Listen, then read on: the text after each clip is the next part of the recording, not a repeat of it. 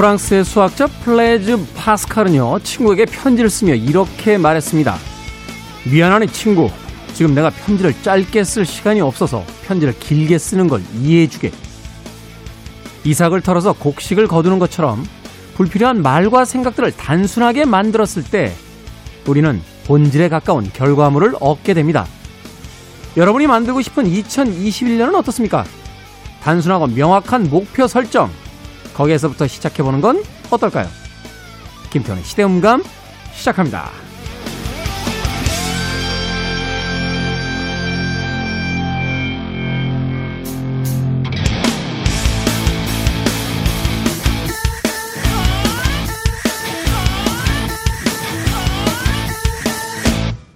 그래도 주말은 온다. 시대를 읽는 음악 감상의 시대음감 김태훈입니다. 갑자기 기억은 안 납니다만 음, 누군가가 했던 이야기가 떠오르는군요. 완벽함이란 무엇인가를 더 보탤 때 이루어지는 것이 아니라 무엇인가를 더 덜어내지 않아도 되는 상태를 말한다. 그렇죠. 어, 가장 완벽한 축구 선수의 모범이라고 하는 메시 선수나 최근에 주가를 올리고 있는 손흥민 선수 같은 어, 이 스포츠 스타들의 움직임을 보면 골을 넣을 때, 예, 경기 중에 한 골을 넣을 때 보면 정말로 뭐라고 할까요? 아주 아름다운 발레리스트의, 발레리노의 그 움직임처럼 음, 군더더기 없이 최단 거리를 찾아가서 공을 넣는 것을 볼 수 있습니다. 사실 뭔가 부산스럽고 어, 어떤 것이 많아진다는 것은 그 동작에 익숙하지 못하거나 혹은 필요 없는 쓸데없는 낭비 같은 느낌이 들 때가 있는데 완벽해진다는 것은 다듬고 덜어내고 어, 깎고 하나로 묶고 하는 단순함이 아닐까 하는 생각 해보게 됩니다. 그렇게 따진다면 음식 중에서 가장 완벽한 음식은 라면인 것 같아요. 네. 뭐 없잖아요. 네, 물만 붓고 끓이면 되니까.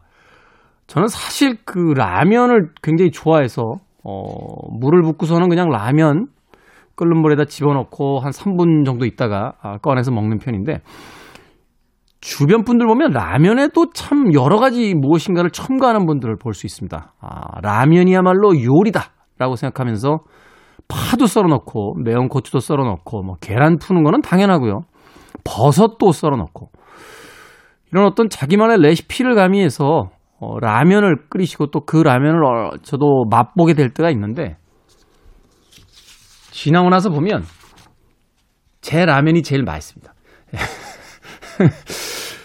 제가 라면에서 다니시는 분들에게 여쭤봤어요. 라면을 맛있게 끓려면 어떻게 해야 됩니까? 라고 했더니 그 봉지 뒷면에 있습니다. 라고 이야기를 하시더군요. 우리가 흔히 무시하게 되는 그 라면 봉지 뒤에 있는 왜 그 조리 방법이라는 게 있잖아요. 물을 몇 cc 넣고 끓는 물에 넣어서 몇 분 정도 끓인 뒤에 맛있게 드십시오. 저희는 굉장히 아, 익숙하지만 상투적인 문구처럼 생각하는 그 라면의 조리 방법이 사실은 라면 회사의 연구원들이요 수천 번, 수만 번 라면을 끓이면서 어떻게 끓이면 라면이 가장 맛있을까를 연구에 연구에 연구를 거듭해서 만들어 놓은 매뉴얼이라고 합니다. 그러니까 결국 라면 회사 분들의 이야기는 우리가 알아서 아주 맛있게 먹는 방법을 연구해 놨으니까 너무 이것저것 많이 넣지는 마십시오. 하는 뜻이 아니었을까 하는 생각 해보게 됩니다. 무엇인가 많이 가지면 더 행복할 거라고 생각했는데 집에 잠동산이들이 넘쳐나고 인간관계는 점점 복잡해지고 두터운 겨울옷은 몇 개씩 껴입은 것처럼 몸도 가누기 힘든 상태가 됐을 때 비로소 덜어내고 단순한 것이야말로 행복의 지름길이다. 이런 비결을 알 수 있는 것이 아닐까 하는 생각 해보게 됐습니다.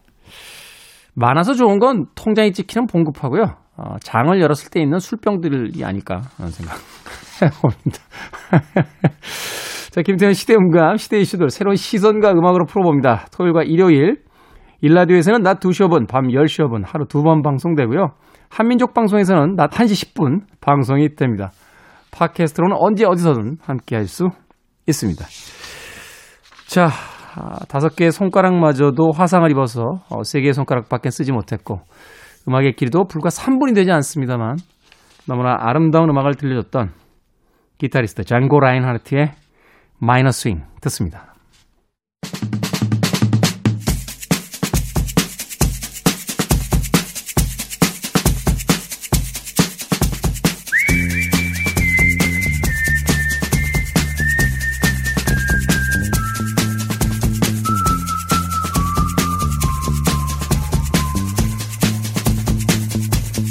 한 주간 사람들이 많이 본 뉴스 그리고 많이 봐야 하는 뉴스를 소개합니다. Most and Must 오늘부터 두 분의 기자와 함께합니다. KBS 산업과학부의 오규정 기자 그리고 탐사보도부의 강병수 기자 나오셨습니다. 안녕하세요. 안녕하세요. 자 참고로 지금 저희가 방송 녹음을 하고 있는 시점은 1월 7일 목요일 현재까지 나온 기사들과 상황을 바탕으로 진행되는 점 양해해 주시길 부탁드리겠습니다. 자 그럼 먼저 한 주간 많이 본 뉴스 Most 뉴스 강병수 기자님이 좀 소개를 해 주시죠. 네, 이 한 주간 많이 본 Most 뉴스 키워드 좀 뽑아봤습니다. 네. 네개 정도 뽑아봤는데 뭐 동부구치소 누적 확진자 1000명 돌파, 그다음에 정인이 사건, 네. 이낙연 민주당 대표 전직 대통령 사면 발언, 미 의회 점거 이 정도 키워드를 한번 뽑아봤습니다. 아 정말 다이나믹한 대한민국 다이나믹한 세계가 아닌가 하는 생각이 그렇죠. 네. 자 하나하나 좀 짚어보면서 뉴스를 좀 소개를 해주십시오. 동부치소 누적 확진자가 1000명 돌파했습니다. 이게 무슨 일입니까? 네, 이게 국내 집단 감염 사례 중에서는 이제 신천지, 그다음에 서울 성북구 사랑제교회 관련에 이어서 세 번째로 큰 규모의 집단 감염 사례로 알려졌는데 네. 이 과정에서 좀 방역이 실패한 게 아니냐 이런 비판이 지금 일고 있습니다. 왜 그런 거 하니 동부구치소의 특징을 좀 살펴보면 어, 밀집, 밀접, 밀폐 이래서 산밀 시설이라고 해서 더욱더 이 방역 대책이 중요한 그런 시설이었었는데 첫 확진자가 나온 뒤에 전수 검사가 꽤 늦은 시간에 실시가 됐고 네. 그리고 방역의 기본 원칙이라고 하는 확진자와 접촉자 분리 이런 것도 그 과정에서 제대로 이루어지지 않았다 이런 비판들이 좀 나오고 있어서 정확히 당시 어떤 상황이 있었는지 법무부 그다음에 뭐 방역대책본부 중심으로 조사를 할 계획이다 이런 이야기가 나오고 있습니다. 이게 구치소라고 하면 뭐 밀집, 밀접, 밀폐 이건 이제 어쩔 수 없이 피할 수 없는 어떤 현실이라고 본다라면 네. 교정시설, 그러니까 국가시설에서는 어느 매, 매뉴얼이 있어야 되는 거 아닙니까? 그렇죠. 어떤 상황이 벌어졌을 때 어떻게 해야 된다라는 매뉴얼이 있었어야 되는데 이제 그게 전체적으로 없었다라는 이야기인 거죠. 그렇죠. 이제 그게 좀 비판을 많이 받고 있는 지점입니다. 야당에서는 지금 그 법무부 장관, 추미애 장관에 대한 어떤 소환해야 된다라는 이야기가 네, 좀 얘기가 나오고 흘러나오고 있는데 이건 뭐 인권에 혹시 그 차별을 두고 네. 구치소라는 어떤 특수한 공간이었기 때문에 좀 무시하고 있었던 게 아닌가 하는 생각 해보게 됩니다. 네. 자, 두 번째는 정인이 사건. 네, 아, 이 정리 사건은 조금 이제 깊게 워낙 많은 분들이 좀 공분을 산 사건이어서 조금 더 네. 깊게 한번 살펴보려고 하는데 사건의 개요만 이제 짧게 설명을 드리면 지난해 입양된 뒤에 양부모한테 학대를 받다 사망한 이 생후 16개월 만에 사망한 이 정인이에 관련된 사건입니다. 이게 너무 상태가 끔찍했고 충분히 막을 수 있는 사건이었는데 세 차례나 신고가 들어왔었는데 제대로 된 대책을 대응을 하지 못했기 때문에 결국에 사망에 이르게 된 거 아니냐 이런 비판들이 나오면서 경찰청장이 대국민 사과를 하는 상황까지 발생을 했어요. 이 세 차례 신고가 이제 신고 주체가 달랐잖아요. 그렇죠.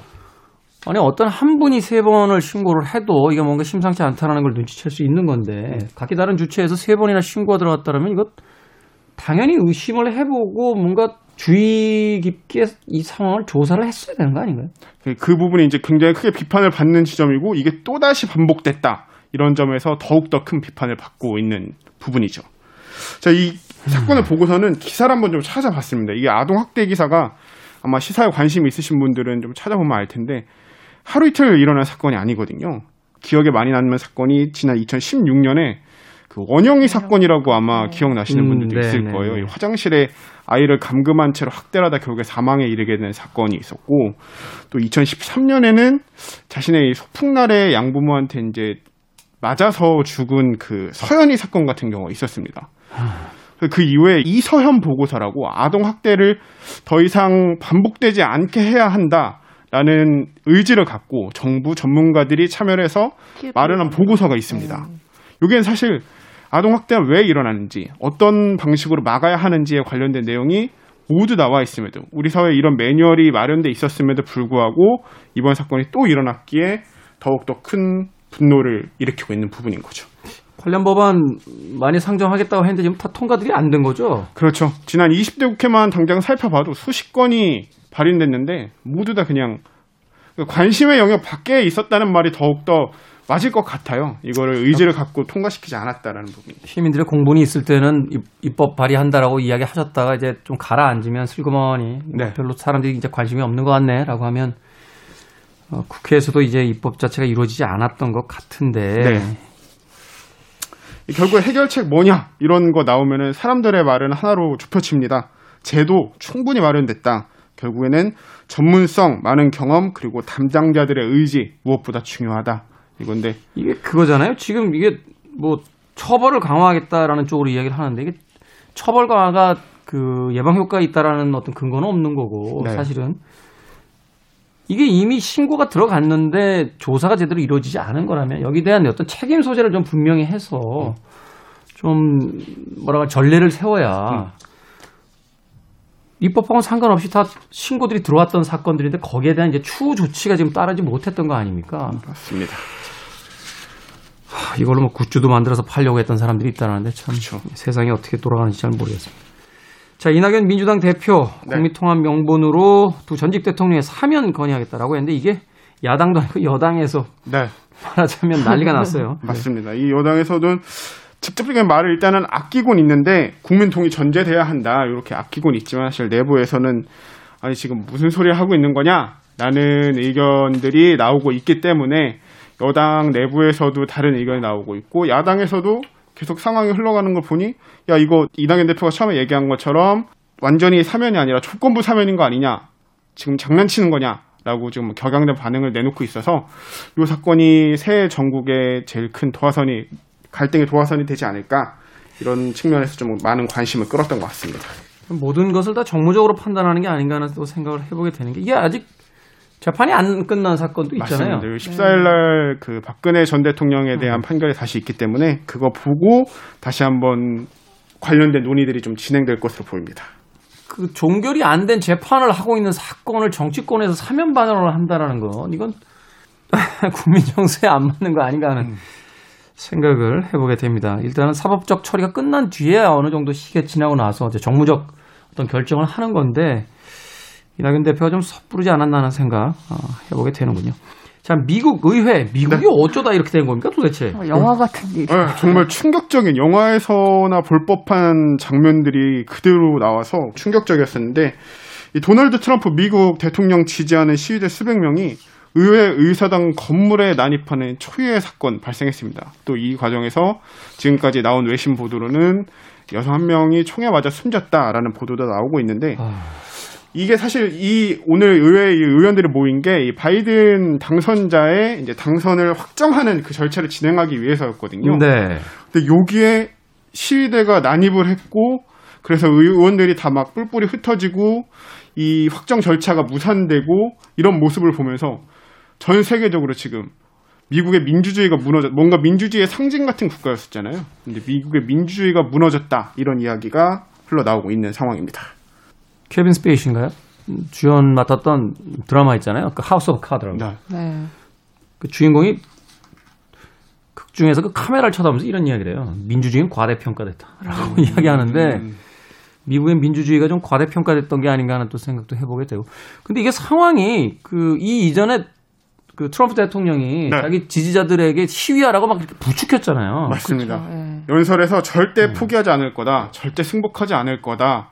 라는 거를 그대로 그냥 노출을 시켜서 지금 당장 뭐 바이든 당선인 같은 경우도 이거는 반란이다 이렇게 아. 얘기를 할 정도니까요. 어떻게 흘러가야 될지 좀 주의 깊게 지켜봐야 될 것 같습니다. 거꾸로 이야기하면 지금 트럼프 대통령이 이제 사면초가 궁지에 몰렸다. 이게 대통령직을 그만두는 순간 이제 줄줄이 지금 소송이 걸려 있기 때문에 어떤 궁지에 몰려 있는 게 아니냐. 뭐 이런 이야기를 해볼 수도 있을 것 같습니다.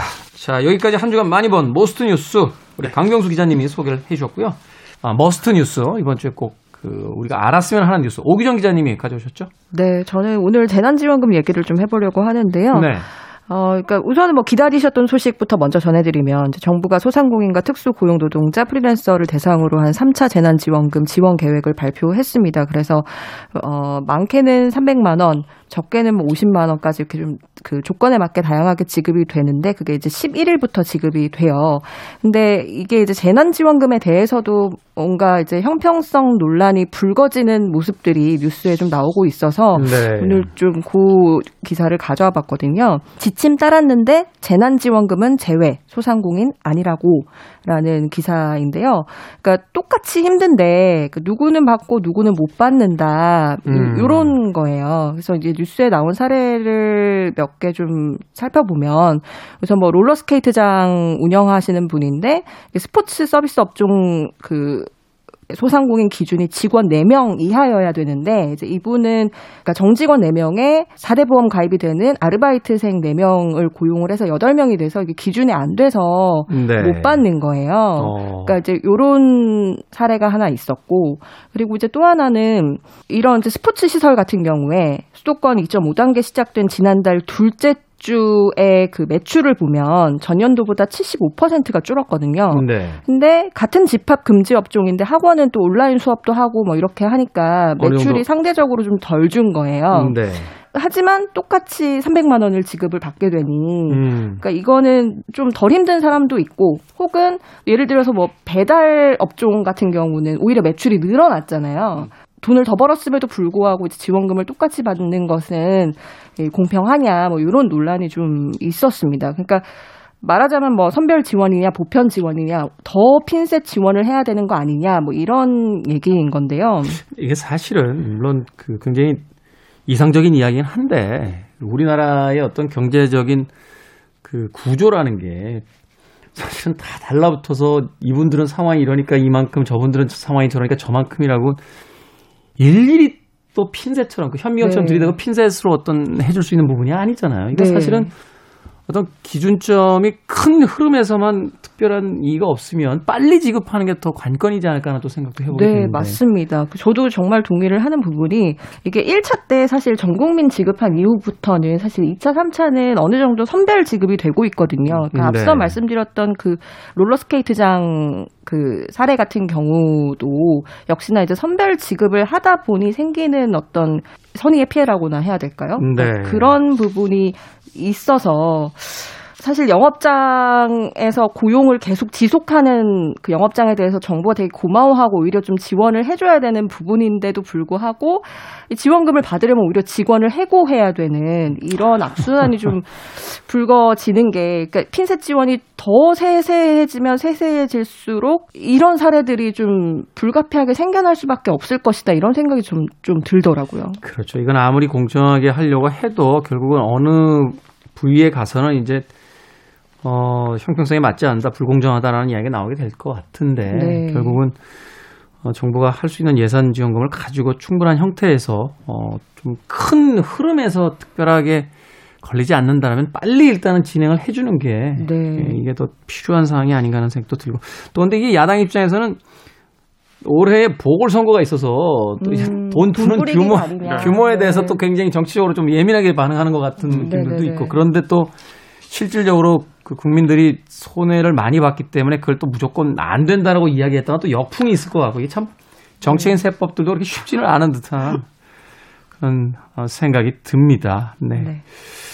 그렇군요. 근데 3차 지원금 안내를 사칭한 또 금융사기 있다고요? 네, 그 최근에 지금 3차 지원 재난지원금을 지급하겠다는 계획이 나오고 난 다음에 그러니까 아직 뭐 문자 발송을 안 했는데 정부에서 그거를 문자를 막 보내가지고 전화를 걸게 해가지고 뭐 보이스피싱이나 아니면 스미, 스매싱이나 이런 사례들이 있거든요. 근데 정부에서 뭐 주민등록번호, 연락처, 계좌번호 같은 개인 정보를 따로 요구하지도 않고 이미 알고 있겠죠. 예, 그리고 네. 이제 그걸 뭐 대리 작성한다고 해가지고 그 정보를 다, 달라고 하는 그런 사례가 있대요. 근데 네. 그런 일은 하지 않으니까 주의를 하셔야 되고 그리고 또 계좌 비밀번호나 뭐 보안 그 번호 있잖아요. OTP. OTP 번호 뭐 이런 것들은 정부에서 절대 요구하지 않으니까. 이거는 송금할 때 필요한 거지 돈 받을 땐 필요 없는 거죠. 그렇죠, 그렇죠. 네, 꼭 주의를 하셔야 될 것 같습니다.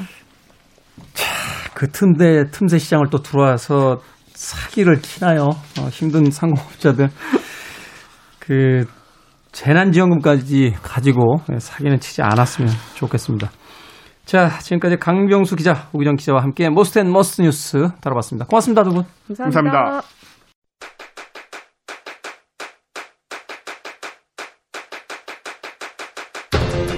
그래도 주말은 온다. 김태훈의 시대 음감.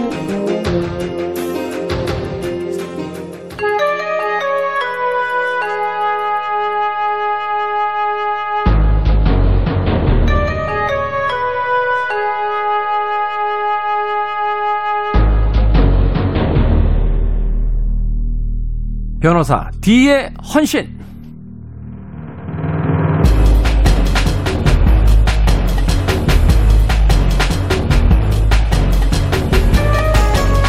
바로 잡지 못한 역사는 반복된다. 라는 말이 있죠. 바로 잡지 못한 사건도 반복됩니다. 왜 또? 왜 이렇게 되고 나서야? 라는 말이 더 이상 반복되지 않기 위해 지금 우리는 더욱 또렷하게 봐야만 합니다. 우리 시대의 사건 이야기 변호사 D의 헌신 추리 소설 쓰는 변호사 도진기 변호사님 나오셨습니다. 안녕하세요. 안녕하세요. 도진기입니다. 이번 주 설엔 눈이 정말 많이 왔는데 예, 특히 이제 법원 앞에 거기 경사져 있잖아요. 예. 괜찮으셨어요?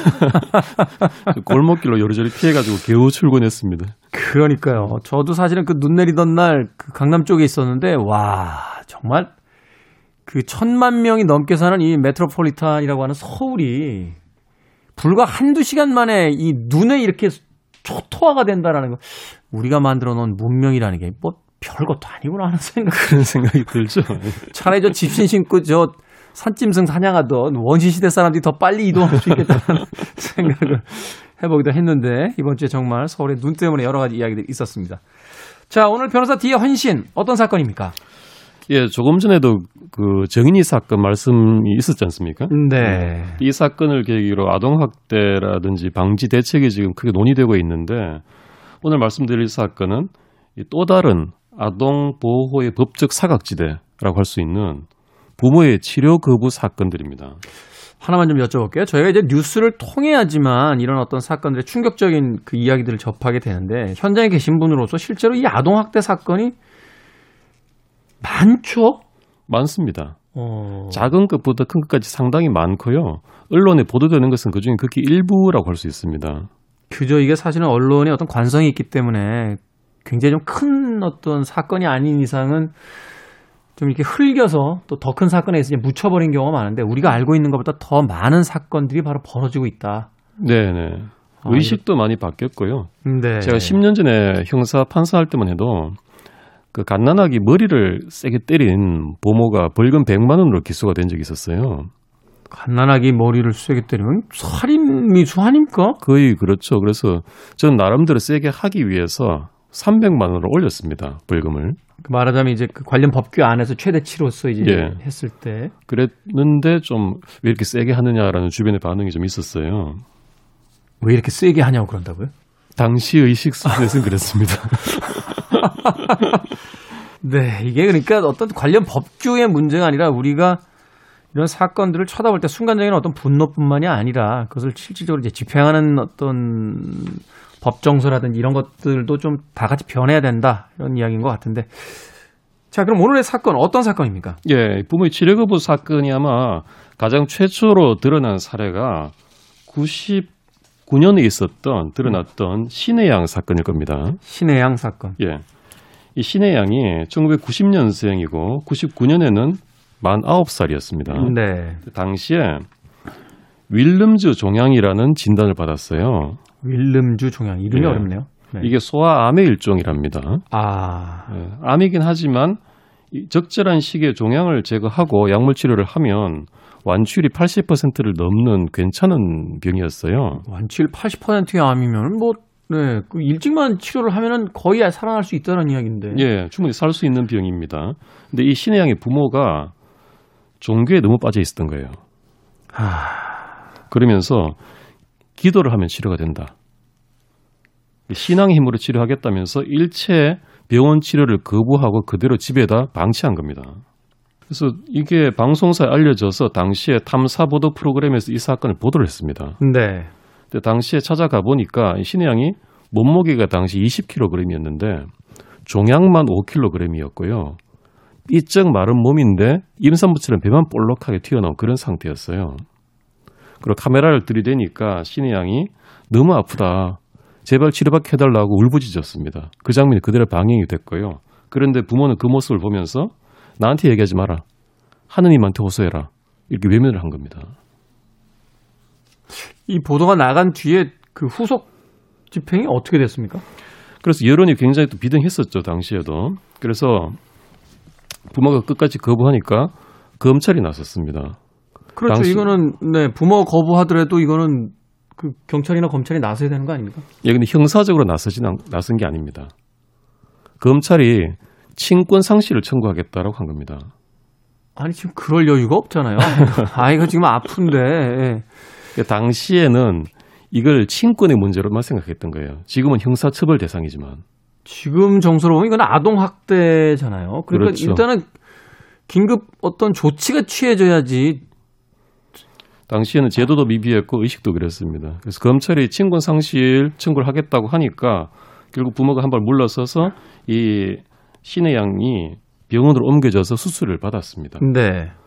그런데 이 병원에서 용태를 지켜봐야 된다고 했는데도 불구하고 또. 부모들은 또 억지로 퇴원을 시킵니다.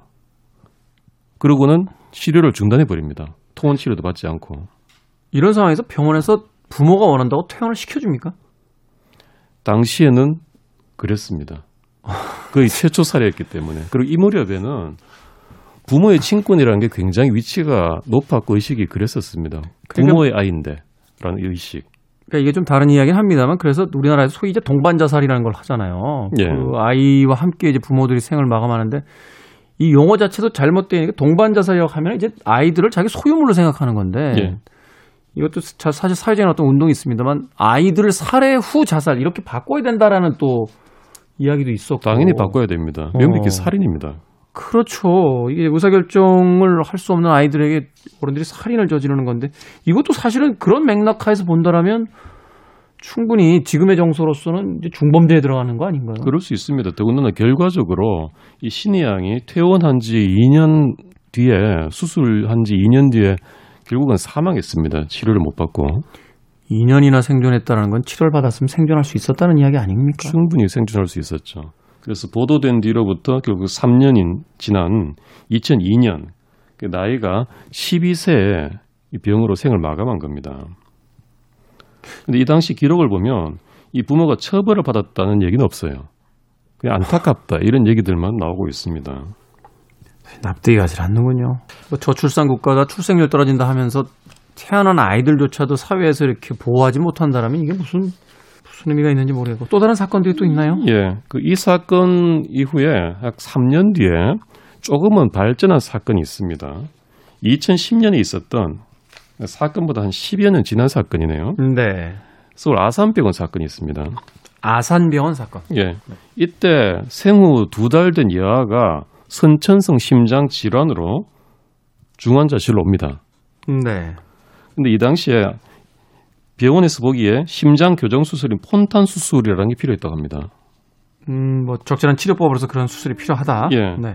이 수술을 하면 회복 가능성이 한 30% 내지 50% 정도나 되는 수술인데, 한번 걸어볼 만한 정도의 확률인데. 예.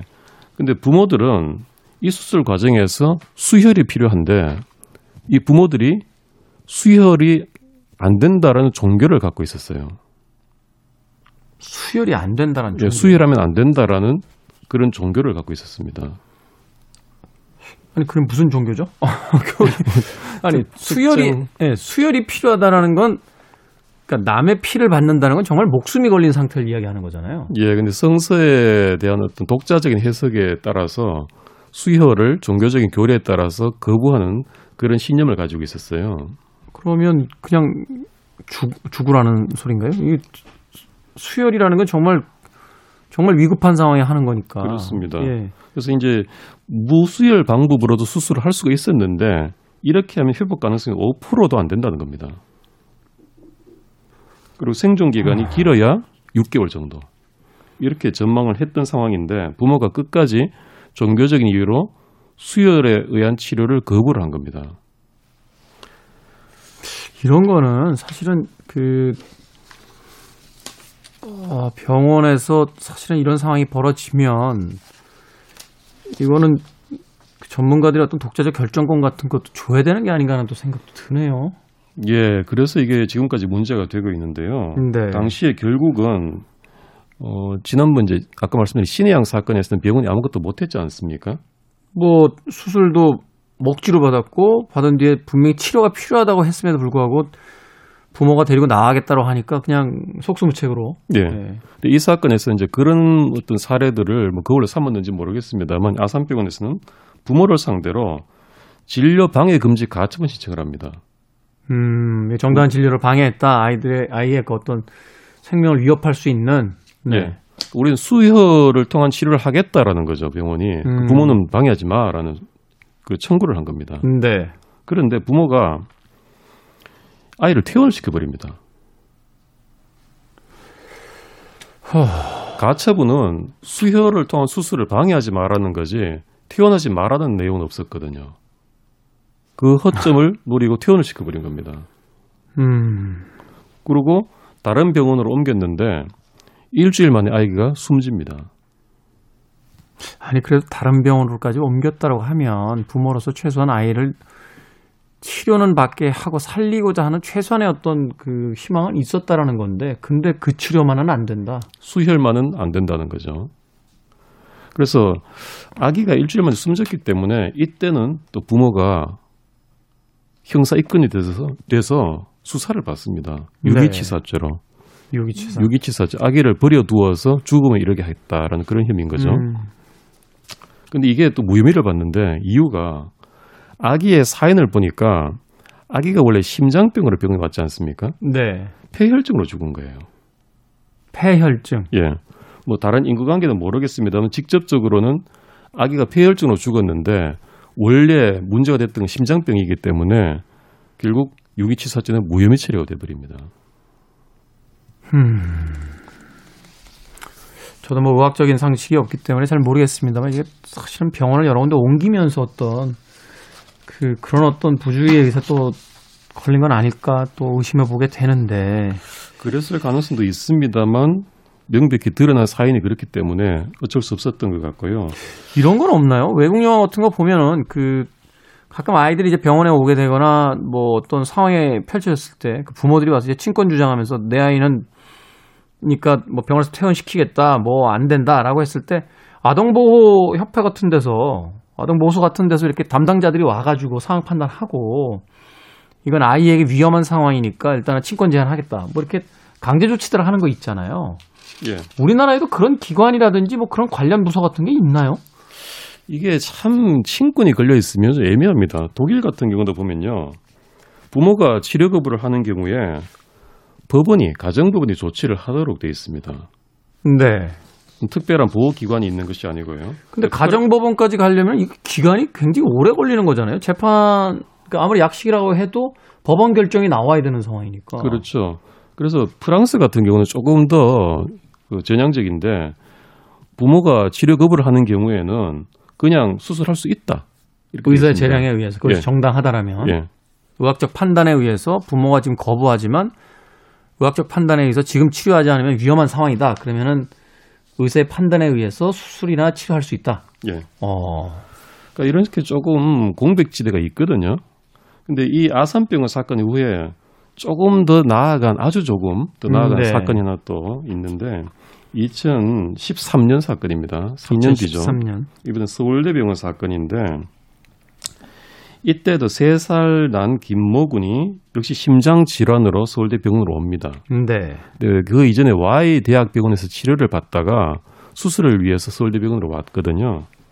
그런데 이때도 서울대 병원이 수혈을 통한 수술을 하려고 하니까 이번에도 그 부모가 같은 종교였던 거예요. 그래서 수혈 같은 것은 안 된다라고 거부를 하니까 병원이 또다시 수술 방해하지 말라는 가처분을 냅니다. 네. 그러면서 아산병원 사례에서 교훈을 얻어서 더하기 부모들이 퇴원하는 것도 금지해 달라는 것도 같이 냅니다. 병원들도 그 법률 전문가들이 있으니까 유사 사건들을 이제 추적을 해본 뒤에 어, 그걸 이제 미리 좀 막아보려고 한 거군요. 네, 그렇습니다. 네. 근데 이 경우도 약간 이상하게 좀 전개돼 버린 게 이 경우는 부모들이 원래 서울대병원 오기 전에 Y병원에서 치료를 받고 있었기 때문에 네. 그러면 우리 Y병원으로 다시 돌아가겠다라고 한 거예요. 그러면서 서울대병원 의료진하고 Y대병원 의료진하고 적절히 얘기를 해서 다시 돌아가게 됩니다. Y대병원으로. Y병원으로. 음. 그럴 그래서- 경우에는 이제 Y대 병원에서도 Y 병원에서도 동일한 판단을 내려줘야 되는 거잖아요.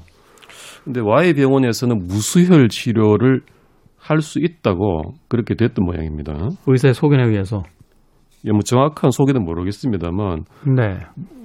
원래 받던 무수혈 치료를 받겠다라고 했던 모양입니다. 그래서 결국 아기가 돌아갔고 그 뒤에 전해지는 말로는 이 경우는 다행히 아기가 호전되었다 라고 알려지고 있습니다. 이게 이제 아이가 사망했다 호전되었다가 중요한 게 아니라 이제 원칙에 대한 이야기인데 이게 참 쉽지는 않군요. 쉽게 얘기해서 Y라는 병원에서는 약물 치료로 이게 가능합니다라고 이야기하고 또 A라는 병원에서는 이건 반드시 수술을 해야 됩니다라고 의사들의 어떤 판단이 갈렸을 때는 사실은 거기서 이제 결정권을 갖게 되는 거는 이제 부모들이 될 테니까 그랬을 때 뭐 결과가 어떻게 나오든지 간에 사실 이제 그 과정 속에서 무엇이 옳은지를 판단하기는 사실은 쉽지 않다라고 생각할 수 있겠네요. 예, 그렇습니다.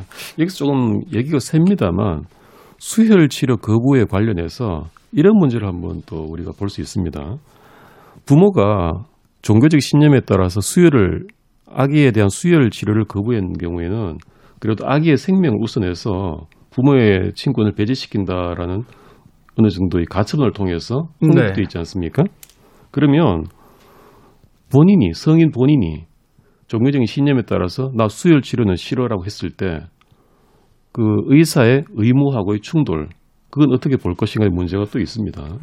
이건 좀 다른 문제입니다만 얘기가 나온 김에 이걸 보면 이게 2008년에 이런 사건이 정면으로 있었습니다. 네. 대학병원에 60대 여성이 옵니다. 이 여성이 우측 고관절을 인공 고관절로 교체하는 수술을 하려고 온 거예요. 네. 그런데 이 여성이 그 특정 종교였던 겁니다. 음. 그러면서 이제 마취하고 수술을 하는데 의사한테 신신 당부를 합니다. 수술하는 도중에 아무리 자기 피가 많이 흐르고 상황이 변하더라도 절대로 수혈을 하지 말아달라. 음. 내 의지가 확고하고 내가 혹시 수술 받다가 무의식이 되더라도 절대로 수, 수혈은 하지 말아 달라. 그리고 그 결과에 대해서는 절대로 의료진에게 민형사상 책임을 묻지 않겠다라고 각서를 쓰고 수술에 들어가게 됩니다. 네. 수술을 도중에 갑자기 상황이 변해서 수혈이 필요해진 상황이 된 거예요. 음. 그래서 의료진이 아무리 각서가 있다지만 또 의학적인 판단이 따로 있지 않습니까? 의사 의무란 것도 있고. 그렇죠. 죽어가는 환자 앞에서 의사분들 입장에서는 어떻게든 살려내려고 하- 할 테니까요. 예. 그래서 환자의 가족을 찾습니다. 네. 남편의 동의를 얻으려고 보니까 이 남편도 같은 종교예요. 어렵네요. 예, 남편도 수혈 치료하지 마라라고 했고, 근데 반면에 이 자녀가 있었는데 자녀들은 수혈을 통해서라도 치료를 해달라고 합니다. 음. 근데 가족 간 의견이 엇갈리죠. 그래서 병원 측이 그 종교 측에 문의를 했는데 답이 없습니다. 책임지기 싫으니까. 어떤 이유인지 모르겠습니다만 그래서 그렇게 시간을 지체하다가 출혈이 계속돼서 다급해집니다. 그제서야 이 남편도 결국은 수혈에 동의를 합니다. 음, 네. 그런데 이미 그때는 상황이 불가역적이 되어서 결국은 이 여성이 실혈로 인한 폐부종으로 사망합니다. 음. 이렇게 됐는데 이 의사에 대해서 업무상 과실치사로 기소가 됐어요. 이건 또 뭐죠? 그래서 1심, 2심에서는 무죄가 나왔습니다. 의사에 대해서. 의사 입장에서는 뭐 여기도 물어보고 저기도 물어보고 어떻게든 치료를 하려고 최선을 다했다라는 걸 이제 인정을 해준 건데. 예, 그런 것도 있고 환자의 자기 결정권에 따라서 한 것이다. 성인이고. 예, 환자의 자기 결정권을 우선시킨다. 사실 음. 예, 예. 그런데 3심에선 3심에서는 똑같이 무죄를 하면서도 결론 논리 구성을 조금 다르게 합니다. 환자의 자기 결정권을 절대적으로 의사가 따라야 하는 것은 아니다.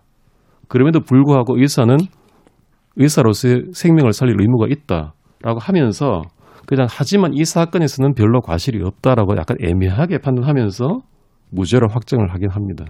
이게 지금 관심이 좀 가는 것이 최근에요. 그 어, 말하자면 이제 혼수 상태라든지 위기 상황이 왔을 때도 심폐소생술을 하지 마십시오라고 하는 그 분들이 꽤 있습니다. 아, 이게 사실은 뭐 여러 가지 제가 의학적인 건 잘 모르겠습니다만 심폐소생술을 받았을 때 뭐 나중에 후유증이 좀 있는 경우도 있다. 이게 저도 이제 그 어, 구조요원 훈련 받을 때 보니까 어, 이게 심폐소생술을 세게 하면 이 갈비가 이렇게 부러지는 경우가 있더라고요. 예. 어, 이 갈비뼈가 부러지는 경우가 있어서 그것 때문에 이제 그 나중에 약간 좀 안 좋은 상황일 수도 있겠다라고 하지만 심폐소생술이라는 게 사실은 그 출발점 자체가 그냥 손을 놓고 있으면 이분이 사망에 이를 것이 거의 확실하기 때문에 어떤 방법으로든 일단은 이 고비를 넘기기 위해서 지금 하는 건데 거기에 대해서 저는 상황이 아무리 어떤 상황이 벌어져도 심폐소생술이나 그 응급처치 하지 마십시오라고 하는 거를 이제 주장하고 또 그거를 이렇게 요즘 뭐라고 하나요? 이 펜던트인가요? 목걸이 같은 거를 이렇게 걸고 다니시는 분들도 있더라고요. 아, 예. 근데 이런 경우도 만약에 그 혼수 상태로 병원에 실려 왔는데 의사가 응급처치를 하려고 봤더니 환자가 그 목걸이를 걸고 있으면 이거 어떻게 되는 겁니까? 그 지금 대부분 판결에 따르면 그런 펜던트가 있다고 하더라도 기본적으로 의사가 의학적인 판단을 통해서 결정을 하라라는 게 대부분 태도인 것 같습니다. 그렇다면 거기서 유추해 보건데 종교적 신념을 가지고 수혈은 안 된다, 어떤 치료는 특정한 건 안 된다 하더라도 의사가 의학적인 판단에 따라서 그 치료 방법이 반드시 지금 사용을 해야 된다고 하면은 해라라고 이야기하는 거 아닌가요? 근본적으로는 그런 태도일 수 있습니다. 그런데 아마 이 사건의 개별적인 사안에 있어서 의사를 처벌하기는 조금 애매하다라고 해서 무죄로 했던 것으로 보입니다. 음, 네. 환자의 자기 결정권이 절대적인 것은 아니다라고 이렇게 설치를 한 거거든요. 그렇죠. 이렇게 이렇게 이제 2000 아까 13년까지인가요? 네, 2013년하고 예. 2020년까지. 이런 사례를 봤습니다만 이런 부모의 치료 거부 사건은 아주 최근까지도 일어났습니다. 음, 올해 아니, 작년이죠. 2000년 20년. 2020년 8월에도 서울대병원에서 똑같은 사건이 일어납니다. 아 그래요? 예. 이때도 4살 난 시모 군이 뇌병증이라는 희귀 질병으로 왔는데 치료가 이제 급박했죠. 네. 근데 부모가 치료를 또 거부합니다. 이때는 종교적인 이유가 아니라 나 돈 없어라는 이유 때문이었어요.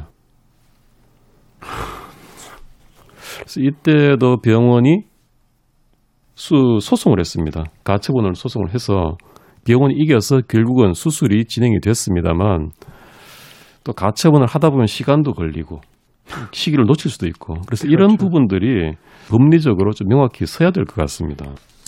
그 나라의 어떤 인권 수준을 보려면 그 여성들에 대한 인권 어, 그리고 바로 아동들의 인권이 어떤 상황에 있는지를 봐야만 한다라는 이야기들이 있는데 OECD 뭐, 뭐 G11이니 이런 어떤 경제적 지표에 대한 또 정치적인 어떤 어, 영향력에 대한 이야기만 오가는 사이에 우리 아이들이 방치 속에서 너무나 많은 비극적인 사건들을 겪고 있는 게 아닌가 하는 생각을 해보게 됩니다. 어떤 이슈가 있을 때 다 같이 공분하고 또 이야기에 막 흥분하기는 쉽습니다. 그런데 그 후속 조치, 꼼꼼한 후속 조치들이 과연 이루어지고 있느냐?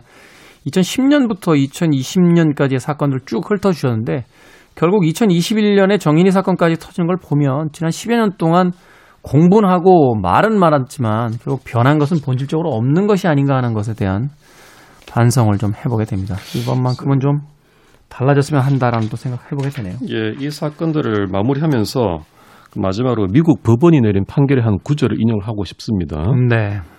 본인이 순교자가 될 수는 있을지언정 아이에게 순교를 강요할 수는 없다. 그렇죠. 예. 본인이야 뭐 성인으로서 자기 종교적인 어떤 철학을 가지고 할 수 있겠습니다만 그걸 아이들에게 강요할 수는 없다라고 이야기를 하고 있습니다. 자, 변호사 D의 헌신 도진기 변호사님과 함께 부모들의 아이 치료 거부에 대한 이야기 나눠봤습니다. 고맙습니다. 예, 감사합니다. 이 음악도 한번 틀었던 곡인데 또 틀게 되는 이 상황 자체가 참 마음이 아프네요. White Lion입니다. When the Children Cry 들으면서 저도 작별 인사 드리겠습니다. 지금까지 시대음감의 김태훈이었습니다. 고맙습니다.